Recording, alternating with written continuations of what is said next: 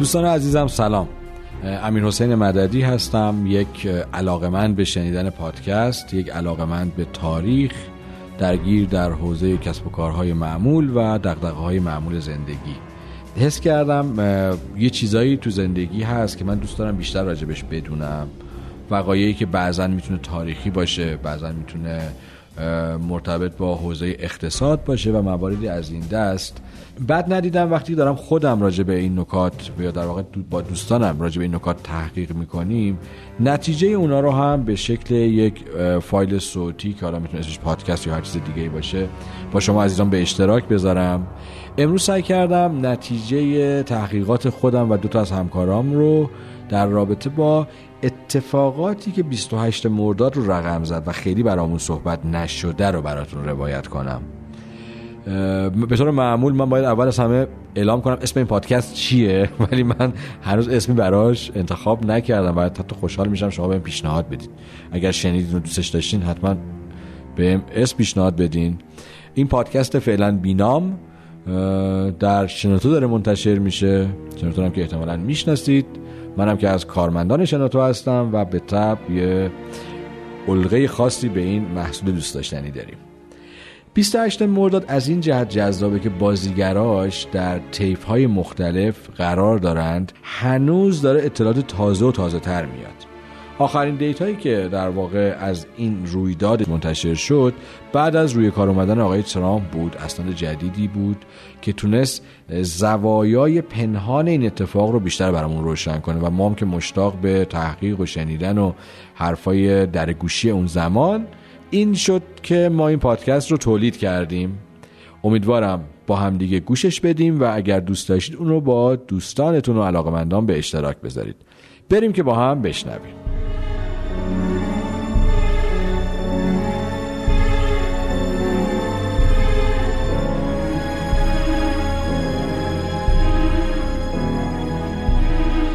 خب دوستان من ببینید واقعی 28 مرداد چند بازیگر و چند گردان اصلی داشت که ما با یک قصه با یک روایت می‌خوایم راجع به همشون با توجه به سواد خودمون صحبت کنیم. اما قصه من از روز 25 مرداد یعنی بامداد 25 مرداد در واقع داره آغاز میشه. در سکوت نصف شب خیابون کاخ صدای مهیب چهار تا کامیون نظامی مسلح و دو تا جیپ ارتش و یه زره پوش داره میشکنه و این یک لشکرکشی بود در اون تاریخ به سمت خونه نخست وزیر وقت دکتر محمد مصدق برای رسوندن یه نامه. این نامه که پستچیش در واقع با این همه ارتش و تشریفات داشت می آوردتش چیزی نبود جز حکم ازل مصدق از نخست وزیری توسط محمد رضا شاه پهلوی. حامل نامه هم سرهنگ نصیری فرمانده گارد شاه بود که خیلی عجله داشت و منتظر نمونده بود که حتی صبح بشه و همون نصف شب. یا بهتر بگیم بامداد 25 مرداد سال 32 می‌خواست این حکم رو دست مصدق بسپاره تا نقشه هایی که در واقع داشت عملیاتی می‌شد از بین نره یا در واقع با موفقیت اجرا بشه. راجع به این نیمه شب مهم در تاریخ ایران آقای کوروش زعیم روایتی رو داره که اول همه بریم با هم گوش بدیمش. روز 24 مرداد کودتاچیان نخست به خانه دکتر فاطمی حمله می‌کنن و او رو دستگیر می‌کنن. آنگاه به سراغ رئیس ستاد ارتش سرتیب ریاهی میره پس از زد خورد و تیراندازی با تنها نگهبان اون ساختمان و تسلیم او به ساختمان میریزن و مهندس زیرکزاده رهبر حزب ایران و مهندس حقشناس وزیر راه رو که با ریاهی در یه ساختمان زندگی می‌کردن دستگیر می‌کنن سرتیب ریاهی یک ساعت زودتر به دستور مصدق به ستاد ارتش رفته بود. کودتاچیان در نزدیکی خونه مصدق منتظر نصیری میمونن نیم ساعت پس از نیمه شب سرهنگ نصیری که نیروهای خودش در خیابون پاستور مستقر کرده بود با دو کامیون سرباز یک زرسپوش یک خودرو بیسیم و دو جیپ برای حمله به سوی خانه مصدق حرکت می‌کنه. محافظای خونه نخست وزیر و افراد سرهنگ ممتاز که به طور اتفاقی از طرف سرتیب ریاهی برای سرکشی اعزام شده بودند این لشکرکشی رو خونسا می کنند و سرهنگ نصیری در همون شب دستگیر میشه. اینجا بود که اختلاف نظرها در مورد وقایع روزهای آخر مرداد شروع شده. یه عده اون رو کودتا می‌دونن و یه عده سرپیچی دولت وقت از شخص اول مملکت. دکتر مصدق و همراهاش با توجه به چند مورد این اقدام رو کودتا تشخیص میدند مهمترینش هم نحوه ابلاغ حکمه. نصف شب خارج از ساعت اداری اونم توسط فرمانده گارد شاهنشاهی که هیچ مناسبت اداری برای حمله این حکم نداره. تاریخ حکم به دو روز قبل برمیگرده در حالی که این نوع از احکام معمولا باید در همون روزی که صادر میشن ابلاغ هم بشن. مورد بعدی بازداشت تعدادی از یاران دکتر مصدق از جمله دکتر فاطمی روز قبل از این اتفاقه یعنی 24 مرداد. در نهایت هم صدور فرمان عزل از طرف شاه مخالف روح قانون اساسی و حکومت مشروط است. مجلس هنوز منحل نشده بود و شاه نمی‌تونست حکم عزل صادر کنه. در واقع مجلس از اکثریت افتاده بود و شاه هم هنوز حکم انحلال مجلس رو امضا نکرده بود. با این اصاف مصدق حکم رو قبول نمی‌کنه و صبح روز بعد بیانیه از رادیو پخش میشه و خبر از خونسا شدن کودتا میده. بدون اینکه هیچ اشاره‌ای به حکم ازل شاه بشه. اردشیر زاهدی در رابطه با این بخش از ماجرا میگه برای خاطر اینکه میترسید. به هیئت دولتش اونا نوشتن. یک کلمه نگفته. اینا میگن همش ریاهی رئیس ستاد بود. به دولتش هم نمیگه هیئت دولت. شاید ریاهی می‌دونسته ولی میگه من وقت نمی‌تونم اگر از من نیپوش ترسشی بود که مردم بفهمن کلکش کنده است.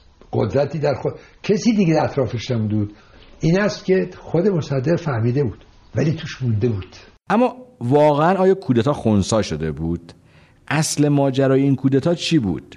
شاه یه شبه و ناگهانی تصمیم به ازل مصدق گرفته بود. قطعا اتفاق به این بزرگی نمی‌تونست بدون برنامه ریزی باشه. با توجه به اسنادی که منتشر شده و کتاب ها و خاطرات افرادی که تو این روزا و در واقع درگیر این ماجراها بودن جریانات و اشخاص و اتفاقات متعددی دست به دست هم دادن تا این کودتا شکل بگیره. از مهمترین این عوامل باید به دولت‌های انگلیس و آمریکا اشاره کنیم. چرایی و چگونگی دخالت این دوتا کشور هم از مدتها قبل شروع میشه. باید با هم برگردیم به 29 اسفند سال 1329 یعنی تقریبا سه سال قبل. قانون ملی شدن صنعت نفت ایران تصویب میشه. در واقع تمام عملیات اکتشاف و استخراج و بهره برداری از نفت ایران از انگلستان سلب و به دولت ایران واگذار میشه. کسی که بیشترین نقش رو تو این قضیه داشت دکتر مصدق بود و در اون زمان با حمایت اعضای کمیسیون نفت مجلس و همچنین همراهی آیت الله کاشانی موفق شده بود که این امتیاز رو که سالها قبل توسط شاهان قاجار مثل مظفرالدین شاه به عنوان امتیازهای مثل دارسی به انگلستان داده بودند پس بگیره. بعد از ماجرای ملی شدن صنعت نفت مصدق که در اون زمان نماینده مجلس بود به مقام نخست وزیری می‌رسه. مصدق برنامه خودش رو اجرای این قانون و اصلاح قانون انتخابات اعلام می‌کنه. مذاکرات با شرکت نفت ایران و انگلیس شروع میشه اما شرکت نفت ملی شدن نفت ایران رو قبول نمی‌کنه و همچنان بر ادامه پیدا کردن قرارداد قبلی اصرار می‌کنه. دکتر مصدق از شرکت نفت ایران و انگلیس خلعیت می‌کنه و کارشناسا و مدیران این شرکت ناچار میشن که ایران رو ترک کنن. دولت بریتانیا هم از ایران به شورای امنیت شکایت می‌کنه. شورا هم رسیدگی به این شکایت رو به دیوان بین المللی لاهه میسپره دکتر مصدق هم دادگاه بین المللی رو برای رسیدگی به این مسئله صالح نمی‌دونه چون این مسئله مربوط به حاکمیت ایران و یک شرکت خصوصی از انگلستانه نه دولت بریتانیا. دیوان هم بالاخره به عدم صلاحیت خودش رأی میده و اینطوری بریتانیا و شرکت نفت نمی‌تونن از مجراهای قانونی بین المللی با ملی شدن نفت ایران مقابله بکنند. این اتفاقات دست به دست هم میده تا انگلستان مصدق رو بزرگترین مانع برای رسیدن به اهداف استعماریش بدونه و کینه ازش به دل بگیره که به کینه شطوری معروفه. در این رابطه ما می‌تونیم به گفتگویی که با مجید تفرشی انجام شده استناد کنیم. باید توجه داشته باشیم که این شرکت نفت اینجور نبوده که فقط یک کمپانی اقتصادی بازرگانی و صنعتی خارجی هست که یک امتیازی رو گرفته داره کار خوش انجام میده. شرکت نفت ایران در همه ارکان جامعه ایران نفوذ داشته در دوره قاجاریه و تا ملیشیان صنعت نفت. بعد از ملیشیان صنعت نفت و 28 مرداد هم به انهای مختلف نفوذش ادامه داره. شما غیر از اون اسناد بی پی البته اسناد وزارت خارجه انگلیس هم که بخونید این کاملا آشکاره که شرکت نفت همزمان با دولت ایران و همگام با دولت ایران و همگام با نیروهای خارجی تو ایران مامور مخفی داشته جاسوس داشته. توی امور فرهنگی امور اقتصادی امور نظامی ایران نفوذ داشته و دستاندازی داشته. بنابراین وقتی صحبت از نفت ما در ایران می‌کنیم یعنی همه چیز. بعد از برگزاری انتخابات دوره 17 هم و افتتاح مجلس شورای ملی و برگشتن دکتر مصدق از دادگاه لاهه همزمان با مبارزات نهضت ملی شدن نفت با اینکه اکثریت های مجلس جدید همچنان موافق نخست وزیری دکتر مصدق بودند مصدق از سمت خودش استعفا میده. این ماجرا تیر ماه سال سی و یک اتفاق میفته یعنی تقریبا سیزده ماه قبل از قصه ای که در ابتدا براتون تعریف کردیم. دلیلش هم کارشکنی های اقلیت مجلس با رهبری سید حسن امامی و مخالفت مجلس سنا با زمامداری دکتر مصدق و مهمتر از همه اختلافات در مورد اختیارات بیشتر برای نخست وزیریه. اختیاراتی که مصدق می‌خواست دقیقا چی بود؟ می‌خواد راجع به این صحبت کنیم. در رابطه با اختیاراتی که آقای مصدق می‌خواست جناب آقای دکتر عباس میلانی یه گفتگوی جذابی رو داره که بریم با هم گوشش بدیم. در واقع این باور دکتر مصدق که اولا به عنوان نخست وزیر باید ارتش تحت فرمان او باشه و نه فرمان شاه. و دو اینکه گمانش این بود که ارتش یکی از مراکز مهم حمایت شاه و به گمانش مخالفت با دکتر مصدق بدل شده و به همین خاطر احساس کرد که باید این فرمانداری کل رو از شاه بگیره و وقتی که در 25 تیر میره و با شاه صحبت می‌کنه و میگه که من باید وزارت جنگ رو خودم عهدهدار بشم. مصدق مصمم بود اختیار تعیین وزیر جنگ رو از شاه بگیره که دخالت دربار رو کم کنه و کارها به صلاح کشور پیشرفت کنه. اما واکنش شاه هم جالب بود. شاه تو جواب مصدق میگه پس بگیر من چمدان خودم رو ببندم و از این مملکت برم. مصدق شاه رو تهدید می‌کنه که اگر این اختیارات رو نداشته باشه استعفا میده. شاه هم از خدا خواسته استعفا رو قبول می‌کنه و قوام رو جایگزین ایشون می‌کنه. اما مردم در سی تیر ماه سال 1331 قیام می‌کنند و از همه احزاب مثل ملیگراها، مذهبیا و حتی تودهیا از مصدق حمایت می‌کنند و اون رو به نخست وزیری برمیگردونن. آقای زعیم هم در رابطه با این روز در واقع در رابطه با روز سیوم یه گفتگوی جذابی داره. این رو هم با هم بشنویم. از بامداد روز سی تیر که جبهه ملی اون روز تعطیل اعلام کرده بود اعتصاب عمومی مردم آغاز شد. و انبوهی از مردم از سراسر شهر به سوی بهارستان راه افتادن. زد و خورد هنگامی آغاز شد که ماموران می‌خواستن از ورود مردم به بهارستان جلوگیری کنند. اعضای حزب توده هم با لباس متحد شکل پیراهن سفید اصلا فراموش نمی‌کنم پیراهن سفید چلوار خاکستری.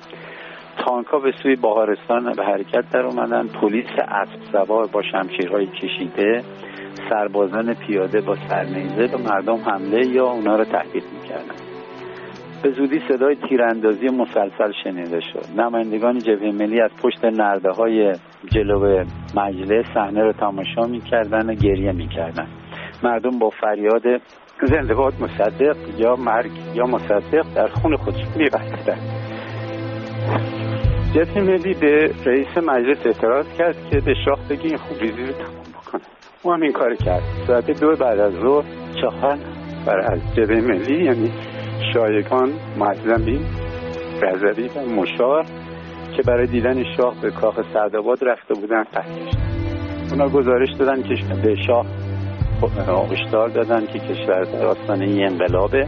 و باید او قوام سلطنه رو برکنار بکنه. شاه بهشون گفته بود که برگردن و منتظر خبر او باشن. ساعت پنج و نیم بعد از ظهر بود که تلفن مجلس زنگ می‌زنه و حسین علا وزیر دربار خبر میده که قوام کنار گیری کرده. به شاه دستور داده نیروی انتظامی به پادگان خودشون برگردن. و حسین مکی از نرده های مجلس بالا رفت و با هیجان خبر رو به جمعیت در میدان بارستان که منتظر بودن اعلام کرد. با اینکه قیام سیتیر خیلی حماسیه و مردم مصدق رو به هر قیمتی برگردوندن اما این اوضاع چندان هم بر وفق مراد مصدق پیش نمیره. حضور توده تو این قیام در حمایت از مصدق باعث میشه که یک عده نسبت به قدرت گرفتن مصدق حساس بشن از جمله اونها دولت امریکا. تکلیف موضع انگلیس با دولت مصدق هم که مشخص بود. اما این اتفاقات باعث میشه که آمریکایی هم کنار انگلیس قرار بگیرن چون از نزدیکی دولت ایران به توده یا وحشت داشتند و میترسیدن که دولت ایران به یک دولت کمونیستی تبدیل بشه. یکی از آسیب های سی تیر به مصدق دور شدن تدریجی مذهبیون و در رأس اونها آیت الله کاشانی بود. یروان آبراهامیان در رابطه با این جدایی مطالب جذابی رو گفته که می‌تونه محل بحث یا محل اکتشاف خیلی از اختلاف ها باشه. اینو هم با هم بشنویم. By 1952, he was already actually withdrawing support در سال 1952 1331 خورشیدی او آرام آرام از حمایت مصدق دست کشید و روشن است که بریتانیا و آمریکا همین را از او می‌خواستند.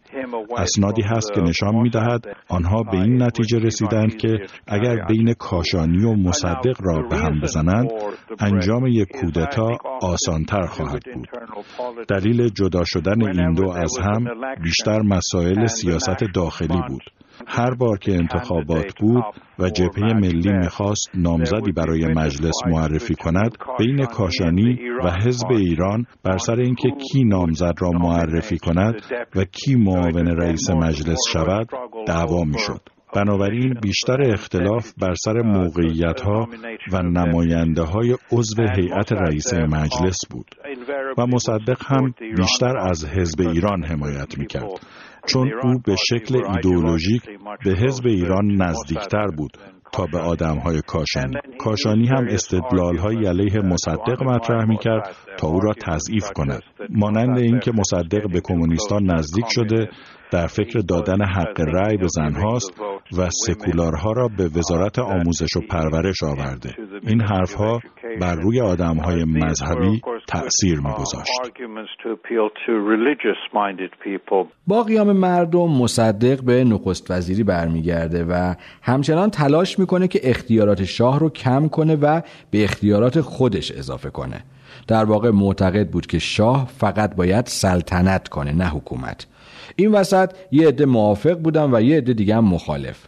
توده یا جزو موافقا بودن و این حمایتشون باعث می شد شاه و امریکا و مذهبیون نسبت به مصدق مشکوک و بدبین بشن و فکر کنن که این امکان وجود داره که با ادامه نخست وزیری مصدق و قدرت گرفتن بیشترش رفته رفته حزب توده و در واقع کمونیست بر کشور حاکم بشه. طرح کودتا به اسم رمز آژاکس که بعدا در اسناد سازمان جاسوسی امریکا منتشر شد بعد از انتخاب چرچیل به نخست وزیری انگلیس در مهر ماه سال 1331 تهیه شد. این طرح مقامات انگلیسی با کمک دو نفر از بزرگان سازمان سیاه از جمله کریمیت یا کیم روزولت که در واقع طراح اصلی کودتا بود و آلن دالس پیش بردن و انتخاب هاور هم برای ریاست جمهوری آمریکا. در آبان ماه همون سال کمک زیادی برای پیش بردن این طرح در ایران می‌کنه. ناگفته نمونه که اجرای این طرح مشترک بدون کمک عوامل داخلی در ایران ممکن نبود. عواملی مثل برادران رشیدیان زلفقاری ها و باقی جریان های وابسته به انگلیس و آمریکا که از مرتبطین فعال دربار محمد رضا پهلوی بودند. طرح آژاکس دو هفته بعد از شروع ریاست جمهوری آیزنهاور یعنی از روز 14 بهمن سال 1331 که یک هیئت انگلیسی برای اجرای کردن طرح به ملاقات جان فوستر دالس وزیر خارجه امریکا و برادرش آلن دالس رئیس سازمان سیا به واشنگتن رفتند لازم اجرا شد. حالا داریم کم کم می‌رسیم به یکی دیگه از روزای بلد این اتفاقات یعنی که 9 اسفند سال 1331 دوباره برمیگردیم به آقای میلانی که راجع به این قضیه صحبت جذابی داره.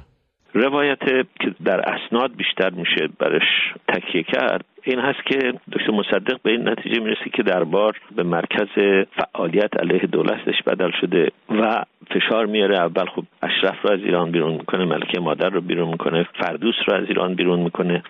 پیغامی میفرسته دکتر مصدق. به علا که شاه یک نماینده ای بفرسته نماینده معتمدی بفرسته. من یه حرفایی دارم باید بزنم. و یک جلسه ای تشکیل میشه از طرف نماینده شاه و نمایندگان دکتر مصدق. و اونجا دکتر مصدق اتمام موجهت می‌کنه که اگر فعالیت های دربار تموم نشه من استعفا میدم. یعنی فکر می‌کرد دوباره شاه جا خواهد زد به خاطر تهدید به استعفا. خب در این مورد محاسبش درست حساب درآمد. یعنی شاه خیلی نگران شد. پیغام داد که من حاضرم برم اگر شما فکر می‌کنید که خود من باید برم از ایران. من میرم وقتی که خواستید برمیگردم. نه اسفند قرار بود که دکتر مصدق بره. مقداری پول برای شاه تهیه کرده بودن. از روز قبل اسباب برخی از اسباب شاه رو با ماشین فرستاده بودن قرار بود شاه بره به عراق و از اونجا بره به خارج.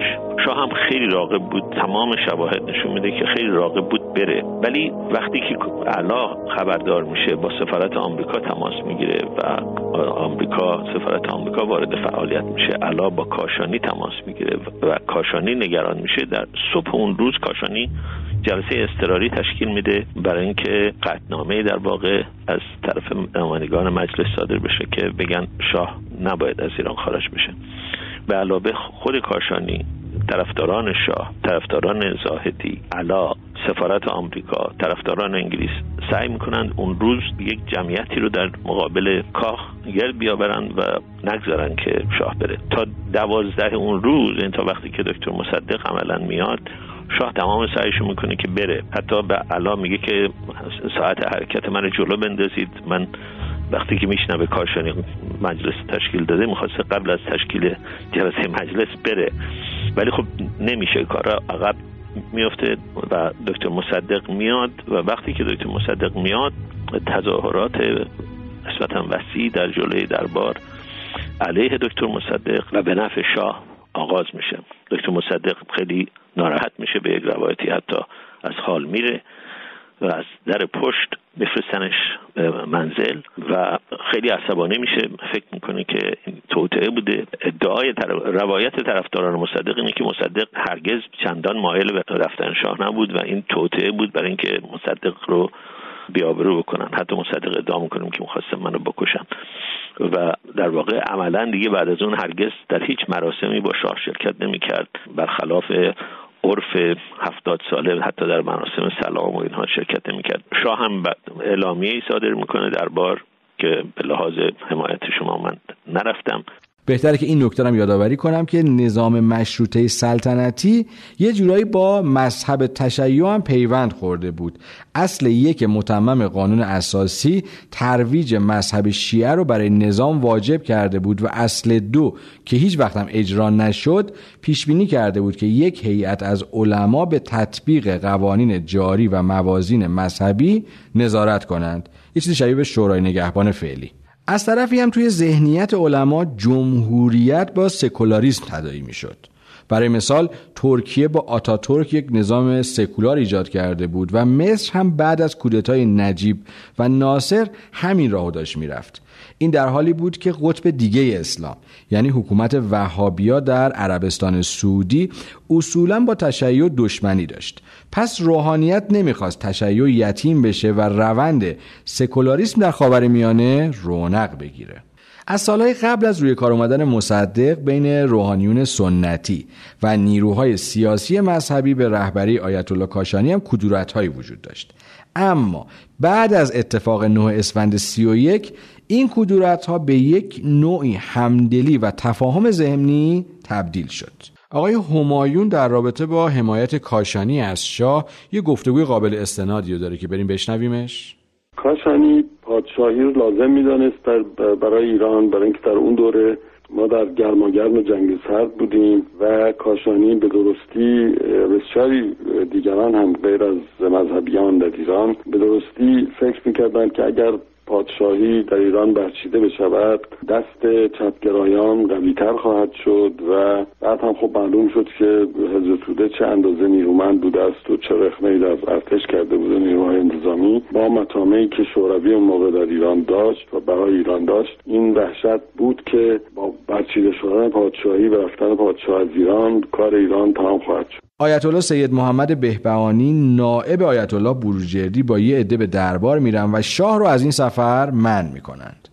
آیت الله کاشانی هم اطلاعیه یا اعلامیه منتشر می‌کنه و از مردم می‌خواد که مانع مسافرت شاه به خارج بشن. تظاهر کننده ها هم در مقابل کاخ شاه تجمع کردند و مصدق داخل کاخ گرفتار میشه.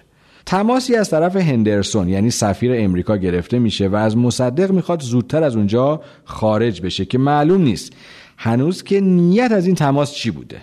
نجات مصدق یا فرستادنش به کام مرگ یا همون مردم؟ ناچار مصدق با هدایت یک عده از درباریا به دور از چشم اوباش و مردم و برخلاف نقشه کشیده شده از سمت دیگه خارج میشه و به این صورت طرح ترور بی نتیجه میمونه. اما ماجرا به اینجا ختم نمیشه. یه عده از مخالفای دکتر مصدق که بیشترشون هم از افسرهای بازنشسته بودند میریزن خونه مصدق و می‌خوان اون رو به قتل برسونند. مصدق با لباس خواب از راه پشت بام به اداره اصل چار ترومن میره که اسم اداره خیلی جذابه. یه بار دیگه میگم از راه پشت بام به اداره اصل ترومن میره و از اونجا خودش رو به ستاد ارتش میرسونه و با سرلشکر بهارمست به مجلس میره. همون شب جلسه فوق‌العاده‌ای در مجلس با حضور مصدق تشکیل میشه و مصدق میگه ریاست کل قوا با شاه و عمرا به دستور من اعتنایی نمی کنند. موافقین و مخالفین نظراتشون رو میگن و در نهایت مصدق اونجا تحسن می‌کنه. کی پس؟ تقریبا میشه انتهای شب یا اوا... انتهای شب 9 اسفند یا اوائل صبح ده اسفند سال 1331 در تهران و شهرستان ها موافقین و مخالفین شاه و مصدق تظاهرات کردند. زد و خوردهای اتفاق میفته و یه عده تا کشته و مجروح میشند 28 نفر از نمایندهای مجلس شورای ملی توی مجلس در کنار مصدق تحسن می‌کنند. بازار تهران و بعضی از شهرها در واقع تعطیل میشه و تظاهرات یا قیام مردم یا هرج و مرج اوج می‌گیره. بعد از چند روز افرادی دستگیر میشند و دولت از مردم می‌خواد تعطیلی ها رو تموم کنند.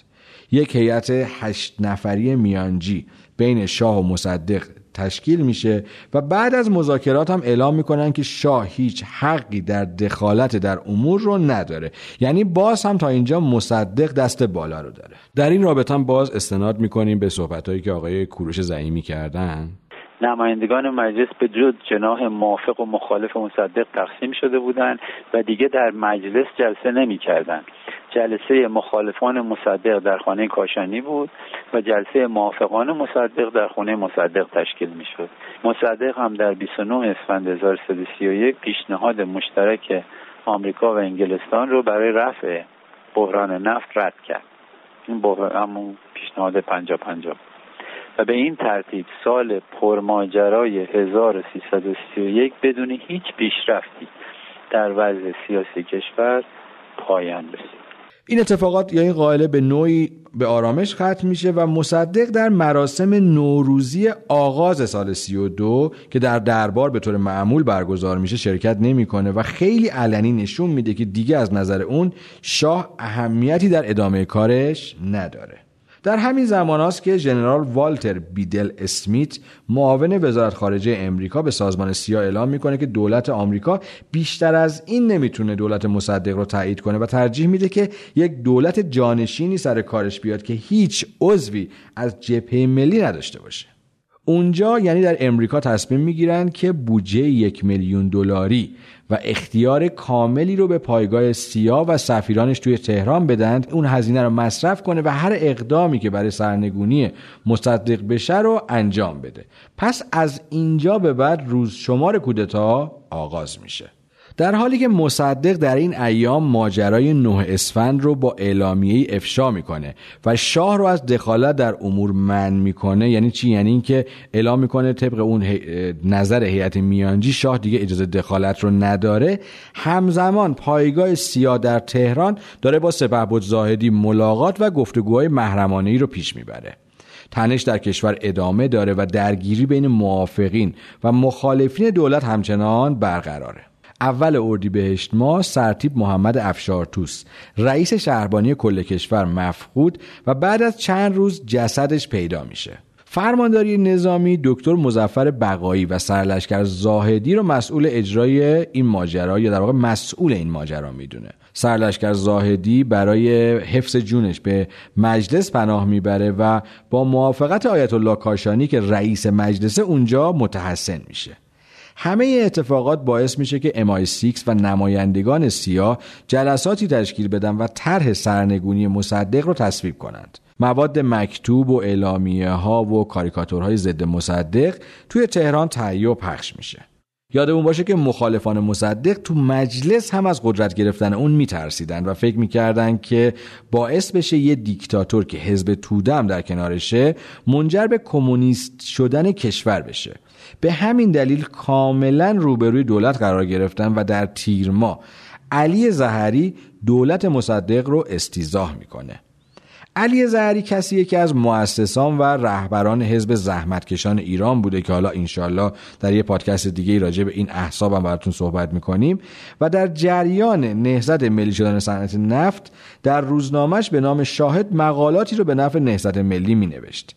همین شخص با حمایت هایی که جبهه ملی ایران ازش کرد تونست به عنوان دوازدهمین نماینده تهران به مجلس راه پیدا کنه. اما بعدا مثل مزفر بقایی از دکتر مصدق و جبهه ملی برید و با اونها به مخالفت پرداخت. حالا برگردیم به استیزای دولت مصدق در 25 تیر ماه سال 1332 تو این روز 25 نفر از نماینده های در واقع همراستا با نهضت ملی و در مخالفت با استیزا از مجلس استعفا میدن و مجلس رو از اکثریت ساقط می‌کنن تا استیزا منتفی بشه. اما باقی نماینده ها به تشکیل جلسات توی خونه آیت الله کاشانی می‌پردازن و ادامه میدن. مصدق هم در مقابل برای انحلال همین مجلس در مرداد ما یه رفراندوم برگزار می‌کنه که مردم هم رأی به انحلال مجلس میدند اینجا فکر می‌کنم لازمه که به در واقع صدای آقای میلانی که در اون برهه در واقع تاریخ اون برهه از ایران اشراف کاملی داره توجه کنیم. کسانی که مخالفت علنی نمی‌کردن ولی پشت پرده بهش می‌گفتن این کار رو نکن به ضررت مثل صدیقی مثل سنجابی مثل ملکی. به همین خاطر من فکر می‌کنم رفراندوم صرفا زمینه رو برای برانداختن و برکناری دکتر مصدق آماده کرد و یک محاسبه سیاسی نادرستی بود که فکر می‌کرد از این طریق هم قدرت نمایی می‌تونه بکنه و هم در اون دوران فطرت شاه جرأت ازش رو نخواهد داشت. دکتر مصدق نامه ای برای شاه می نویسه و ازش می‌خواد که حکم انحلال مجلس رو اعلام کنه. قافل از اینکه اتفاقای دیگه ای تو راهه. اوایل مرداد ماه ژنرال شوارتسکوف از افسرای آمریکایی با شاه ملاقات می‌کنه. ژنرال توی این ملاقات از شاه می‌خواد که فرمان نخست وزیری زاهدی رو صادر کنه. صدای آقای تفریشی رو بشنویم. فضل خان زاهدی در زمان قاجاری یک افسر جوانی بود که لقب بسیر دیوان داشت. و بعد از خوب دبستان نظام و مدرسه نظام پشت می‌ذاره وارد ارتش میشه. در این فاصله خیلی کوتاهی یعنی تو فاصله پنج سال این آدم از سلطان سومی به در تا سال 99 به سرتیپی می‌رسه. یعنی در سه تا جنگ مختلف لقب سرتیپی می‌گیره. بعد در فاصله کودتا تا سلطنت رضا هم تو دو تا حادثه مهم شرکت می‌کنه که خیلی شهرت پیدا می‌کنه و به اصطلاح هرج قربی در ساختار ارتش ایران می‌رسه. اولا در ماجرای سرکوب نسای جنگل خیلی نقش مهمی داشت و تقریبا موثرترین نظامی ایران بود. کسیه که به اصطلاح نیروهای احسان خان و خال قربان شکست میده و به اصطلاح تقریبا ضربه مهم مهمترین ضربه به جنبش جنگل از جهت نظامی نیروهای بسیر دیوان زاهدی می‌زنن. همینطور در ماجرای تسلیم شدن چه خزل نقش مهمی داشت در خوزستان و همینطور در جریان سرکوب نیروهای اسماعیل آقای سمکو یا سمیتخو در آذربایجان غربی خیلی نقش مهمی داشت و در واقع این سه تا مسئله باعث میشه که میاد در تهران و نشان زلفقار می‌گیره. ولی تا اواخر دوره رضا شاه نمی‌تونست ادامه بده کنه. یعنی تا تا یه حدی ستاره اقبالش افول می‌کنه و رضا شاه پستای خیلی پایینی بهش میده و عملا دیگه اجازه نمیده که در قسمت رزمی باشه. شاید به خاطر نگرانی که از این آدم داشته از جنمش داشته یا از اینکه بالقوه می‌تونه خطرناک باشه. زاهدی در زمان انتخابات مجلس در سال 1328 یعنی چهار سال قبل از این رئیس شهربانی بود و با حفاظت از آرا و دفاع از جبهه ملی در مقابل رزمارا یعنی ریاست ارتش به انتخاب دکتر مصدق به عنوان نماینده کمک کرده بود. رزمارا که نخست وزیر میشه زاهدی رو برکنار می‌کنه اما شاه اون رو به مجلس سنا میفرسته تا مراقب قدرت گرفتن رزمارا باشه. زاهدی هم بعد از اون در سنا به همراه هوادارای دیگه نهضت ملی شدن صنعت نفت مثل احمد متین دفتری با رزمارا مبارزه می‌کنه. بعد از کشته شدن رزمارا و ملی شدن نفت و قبول نخست وزیری از طرف محمد مصدق زاهدی به مدت دو ماه مسئولیت وزارت کشور رو به عهده می‌گیره. بین زاهدی و دکتر مصدق اختلافاتی پیش میاد و از وزارت استعفا میده و از مخالفین مصدق میشه. در نظر داشته باشیم که در مقطع 28 مرداد سال 1332 شخص سرلشکر زاهدی یا بسیر و دیوان امیری بسیار خوشنام بود و اون رو به عنوان حافظ تمامیت ارزی ایران و فرمانده جنگ های متعدد و پیروز در مبارزه با شورشیا و تجزیه طلبا همینطور به عنوان وزیر کشور کابینه دکتر مصدق میشناختن و مورد علاقه و اعتماد اغلب ایرانیا و از جمله شخص آیت الله کاشانی بود. در رابطه با این بخش از اتفاقات اردشیر زاهدی به عنوان یکی از عناصر فعال در صحنه که حالا از طرف سلطنت طلبا داره صحبت می‌کنه حرفای جذابی زده. با هم گوش بدیم. وقتی توهینی که به شرافت نظامیش بود به همین دلیل هم نطخی که در مجلس کرد. به همین دلیل هم کردن. به همین دلیل هم ایشون چون حاضر نبود ادامه داد. در این جریانات اشخاصی مثل آیت الله کاشانی آیت الله بهبانی حضرت آیت الله بروجردی آمدن به طرف بود. ای از وکلا مجلس نیمبندی 63 تاست دیگه. در 11 12 تاش که مخالفینن بعضیشون هم ارشاد که با اوضاع میرن. بعد که آمد اختیارات گرفت از مجلس تمام مدت محمد رضا شاه برخلاف تصور آخرین کسی بود که با اجرای کودتا همراهی می‌کنه. اونم در نتیجه تهدید آمریکا به که بهش گفته بود اگر همراهی نکنه اونا خودشون این کارو می‌کنن ولی بعدش تضمینی نیست که خود شاه تو مقامش باقی بمونه یا نه. دلیل مهم دیگه ای که باعث میشه شاه چندان روی خوشی به این کار نشون بده میشه روی این قضیه مانور داد یا در یک جمله کوتاه گفتش که محمد رضا شاه از مصدق میترسید. در واقع در این نوع تعاملات یا در این مبارزه دست بالا رو مصدق داشت. با محبوبیتی که مصدق در بین مردم داشت و ناموفق بودن عملیات ترور نوه اسفند و بعدش برملا شدن اون ماجرا شاه از نتیجه عدم موفقیت کودتا خیلی میترسید. چون می‌دونست که در صورت موفق نشدند نه تنها محبوبیت در بین مردم رو از دست میده بلکه این بار مصدق می‌تونه خیلی راحتتر شاه رو کنار بذاره.